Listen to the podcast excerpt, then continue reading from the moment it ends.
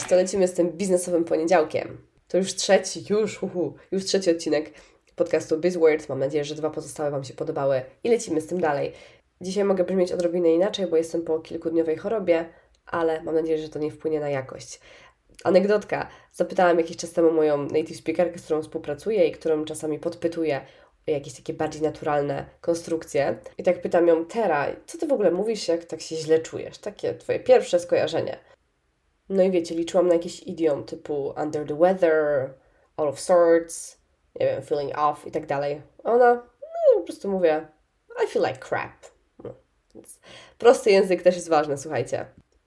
Ale do brzegu, kochani. Mam dzisiaj dla Was słówko, które jest raczej z poziomu C1, ale jest świetnym słówkiem w momencie, kiedy pracujemy w korporacji, nie wiem, w dziale roszczeń, czy jakimkolwiek innym prawnym. Słówko, które naprawdę w wielu kontekstach nam się przyda. I słowo, które spotkałam ostatnio w serialu Nocny Agent znowu, więc jak widzimy, taki sensacyjny serial może być również fajnym źródłem business English. I to słówko jest homofonem, czyli występuje, znacie takie słówko, które brzmi tak samo jak to słówko, które dzisiaj Wam powiem, ale pisownia jest inna. Więc tak, tym słówkiem jest słówko to wave, czyli tak jak fala, albo machać ręką, to wave your hand, jak najbardziej może być, ale tutaj pisownia jest inna, bo mamy krótkie i przed, przed V, zresztą widzicie to w opisie do odcinka oraz w jego tytule. To wave i to słowo oznacza zrzec się, odstąpić od na przykład umowy. Więc to jest takie bardzo, bardzo fajne słówko, które możemy wykorzystać właśnie w wszelkiego rodzaju umowach Business English. Przykład. The company offered to waive the cancellation fee for the client's last minute change in plans, recognizing their long-standing business partnership and valuing their satisfaction. Czyli w tym przykładzie wyobrażamy sobie, że była jakaś opłata za kancelację, za kancelację, opłata za rezygnację, cancellation fee, to po stronie klienta, ale firma decydowała się od tego odstąpić, tak? They offered to waive the cancellation fee.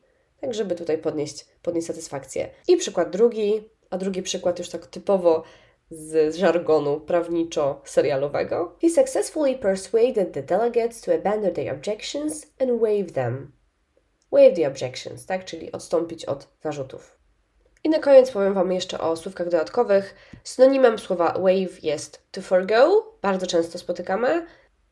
I na koniec fajna kolokacja to waive a claim, zaniechać roszczeń. Jeżeli ktoś tutaj pracuje w tak zwanych claimsach, to na pewno zna to słowo. To waive a claim, zaniechać roszczenia. Bardzo dziękuję Wam za dzisiaj, to już wszystko. Koniecznie spójrzcie w notatki do odcinka, czekajcie na nowy odcinek, który ukaże się w środę i zasubskrybujcie mój newsletter biznesowy, ponieważ pod koniec miesiąca Wszystkie słówka, które pojawiły się w tym podcaście, będą w formie worksheetu, możecie z nimi spokojnie pracować i będzie też do niego ćwiczenie, więc warto. Bo podcasty, słuchanie to jedno, ale praktyka własna i działanie z nimi to jest zupełnie inny case.